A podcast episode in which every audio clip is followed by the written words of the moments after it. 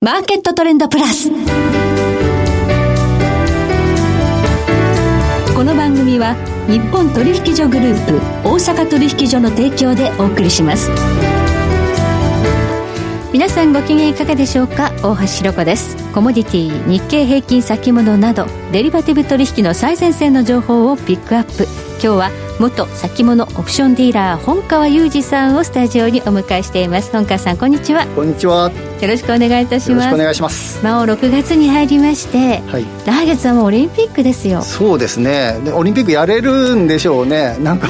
やる方向で今ね。やる方向になってるっぽい感じにこう流していきそうな感じですね。はい、はい、まあ、そんな中で日本のマーケットなんですが日経平均は3万円の大台に乗ったというふうに喜んでたのはまだ寒い頃でした、うん、はい、で今は2万8000円9000円ぐらいのところでちょっと膠着気味なんですね、うん、はいそうですね。2月ぐらいに、ね、高値つけて、うん、それからはずっとなんかあの頭重いあの、ニューヨークだとかすごくあの堅調試合が続いてますけど、はい、日本はなんかどうしてもなんか弱い感じかなって言ってもそんなには崩れないなという。そうですよ、はい、はい、5月にね大きく崩れそうな瞬間もあったんですが、これ後ほど伺いますが、まあ、意外としっかりという見方もできます、今週メジャー S q ですよね。そうですね。メジャー S q ありますね。一応なんか玉読みとしては12030万株ぐらい売り買いが入るんじゃないかというような感じですけれどもいつもなんかこのさその3分の1ぐらいしか出ないとね、うん、出て出てこない感じがありますから、はい、まあ、4 5 0万株ぐらい売り買いでそんなに最近ちょっと固まってきてる2万9000ぐらいだから動かなくなってきてるところで、うん、あまりなんか動く S q を予想はしづらいなというところですね、うん、S q 通過でもそれほど払うはなさそう、そうですね。S q のイベント性がだいぶ下がってるっていうのもありますけどね、はい、そうですね、はい。ではこの後じっくりと日本株の今後の動向について伺っていきたいと思います。今日もどうぞよろしくお願いいたします。よろしくお願いします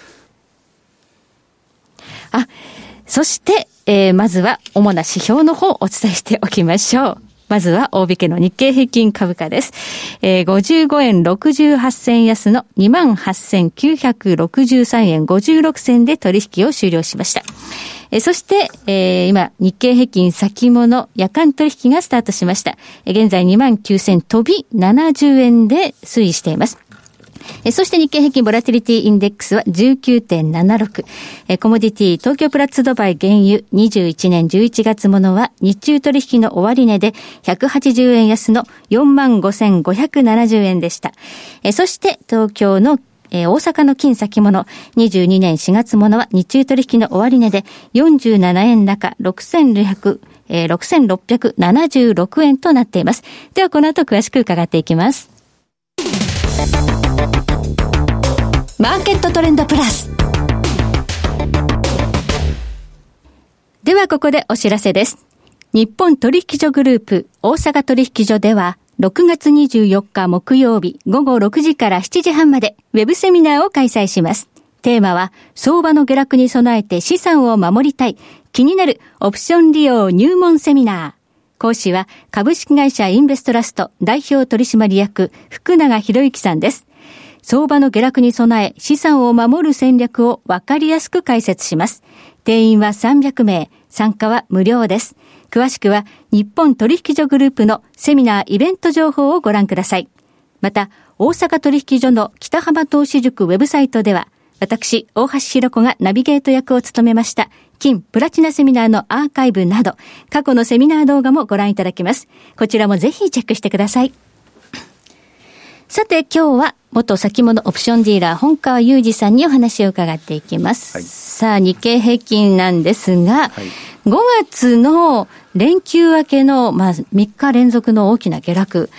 あそこからもしかして今年も Sell in May で大きく崩れていくのかとヒヤッとしましたけれども。はい。そうですね。うん、あの時、ちょうど5月あの10日ぐらいまで高値つけて、11から12、13ぐらいで一気に崩れていったんですよね。はい、で、あれ、2000円幅ぐらい下がったんですけど、ちょうど5月12日の早朝、はい、えっ、ー、と、MSCI の、えーと、リバランスっていうのが発表があって、モルガンスタンレー、ね、モルガンスタンレーキャピタルインターナショナルってやつなんですけど、結構このあの需給が、えーと、結構今のあの日本の指数イベントの中ではかなり大きいやつになってて、でここが、えーと、今回8000億円ぐらい日本株からの資金流出になるだろうと、まあ、売られる要因になるよねっていうのが出たんですけど、その前の日からちょっと崩れ出して、はい、で3日間で2000円安ぐらいしてるんですよね。はい、でそれが、えーと、実際に受給が行われたのが5月27日で、はい、でその翌日、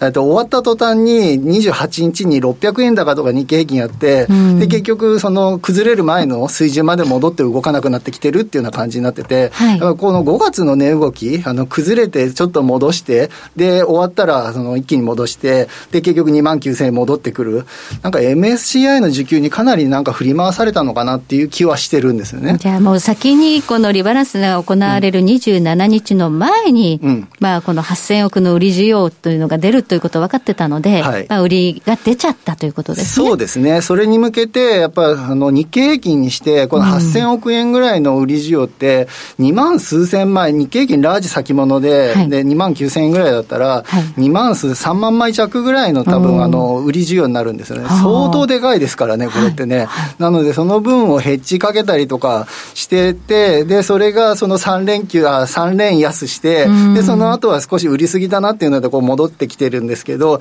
で、完全にその27日にの、あの、引け、引けで、あの大引けで、その受給が終わって、で、28日になったらいきなり800、600円高ですから。悪抜けっていうことですね。まさになんかそれに振り回されたんじゃないかなっていう感じになってますよね。この MSCA のリバランスがなければ、はい、あの、まあ、3日連続安もなかった可能性があるわけですね。まあ、そうですけど、あるもんあったので、なんかなければはないんでしょうけど、まあ、ちょっと現象的にはやっぱそこにすごく、あの、振り回されたんじゃないかなっていう感じでしたね、5月は。ただ、あの、あれだけ下がっても、日銀の ETF 購入が見られなかったっていうのはちょっと驚きですね。そうですね。900数十円安とかね、400円安、600円安みたいな、結構な、あの、日経平均サイドではね、この、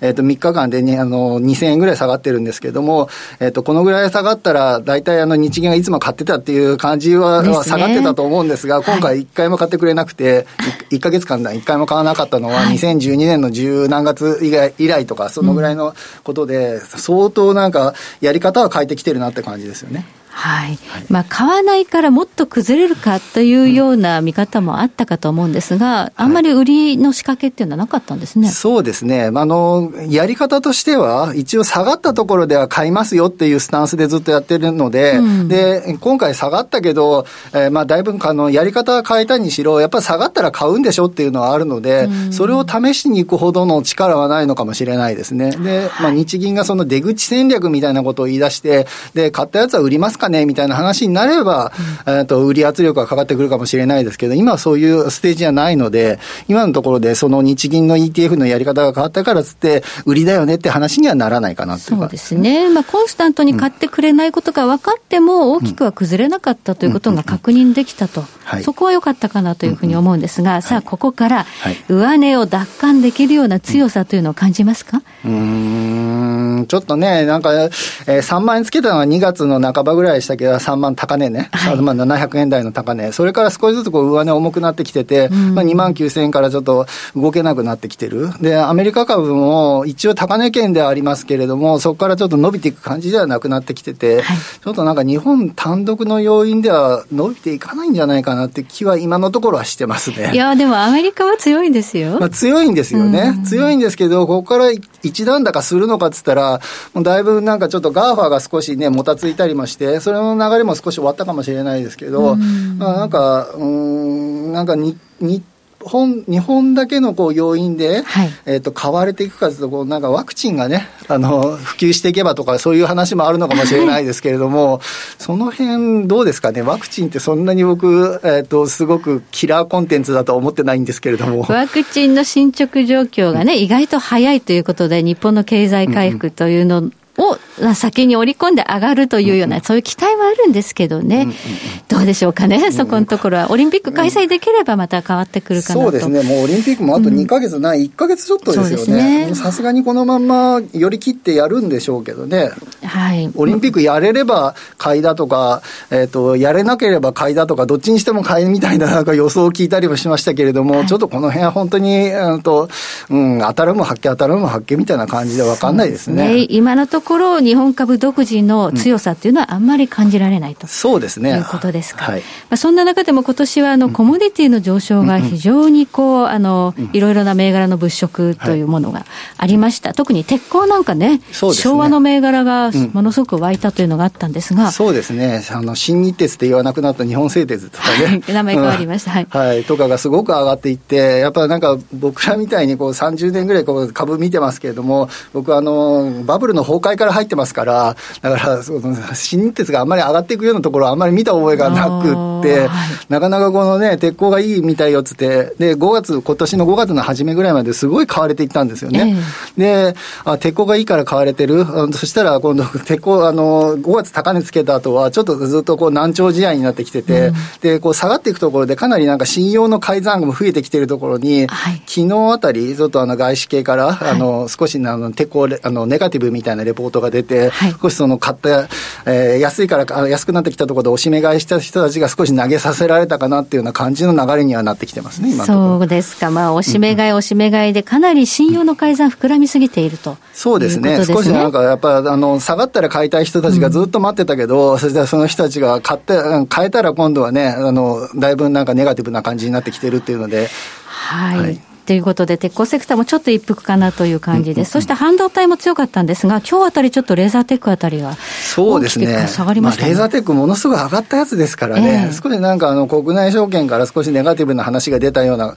ことみたいですけれども、はい、まあ2万数千円までずっとね、なんか2万円のところで1回止まりかけて、で、で、もう1回なんか抜けてきて、相当強かったんですけど、やはりここまで来たら、まあ9%ぐらいの値動きがあってもおかしくはないようなっていう感じではありますよね。まあ半導体っていうのはね、本当に不足しているということで、うん、いろんなところでね、今、テーマ、特集組まれて、まあ、週刊経済誌なんかでもね。まあ、なんか前工程、後工程みたいな言い方されて、前工程とかの代表の、あの、えっ、ー、と、東京エレクとか、あの辺がね、すごく強かったけど、その辺がちょっと、えっ、ー、と、上げがそれほどでもなくなってきて、今度は後工程銘柄に少し流れが変わってくるんじゃないかみたいな感じはあるんですけど、やっぱこの半導体関連が今回のこのコロナからの立ち直り相場はすごく引っ張っていった面がありますから、はいはい、そこがちょっともたつくようだと、なんかあんまり雰囲気は良くなっていかないかなっていう気はします、ね、そうするとやっぱり日経平均に及ぼす象というか、インパクトもあんまりどうでしょうか、そうですね、やっぱりあの東京エレクとか、あの辺のね、あのえーと、上昇がすごくインパクトでかくね、あの日経平均には出てましたからね、はい、そのあたりがやっぱ伸びていかなくなってくると、うん、なんかあんまり上値はね、3万円の、3万700円の高値、もう一回っていうのはちょっと苦しいかなって気はしてるんですけどね。夏というのは、そのサマーラリーという言葉もありますし、うん、夏枯れという言葉もありますが、今年はどっちになりそうですかそうまあ、オリンピックイヤーで、オリンピック関連銘柄盛り上がるかもしれないですけどね、うん、それがあのなされればですよ、はい、でも、うん、そうやっぱどちらかというと夏枯れの方がありそうかな、なんか7月の初めとか結構マザーズ銘柄が弱くなったりすることが例年多くて、はい、だからちょっとなんか夏、7月入ったところが少し、えーと、そのあたりの銘柄はちょっと注意し必要かなっていうふうには思ってますけど、ね、マザーズは冴えない動き続いてるんですが、7月はさらに気をつけろということですね。すねはい、ありがとうございます。え今日は元先物オプションディーラーの本川裕二さんお迎えいたしましてお話を伺いました。本川さんどうもありがとうございました。どうもありがとうございましたそして来週のこの時間は経済産業研究所コンサルティングフェロー藤和彦さんをお迎えいたしまして原油市場を取り巻く環境についてお話を伺いますそれでは全国の皆さんごきげんよう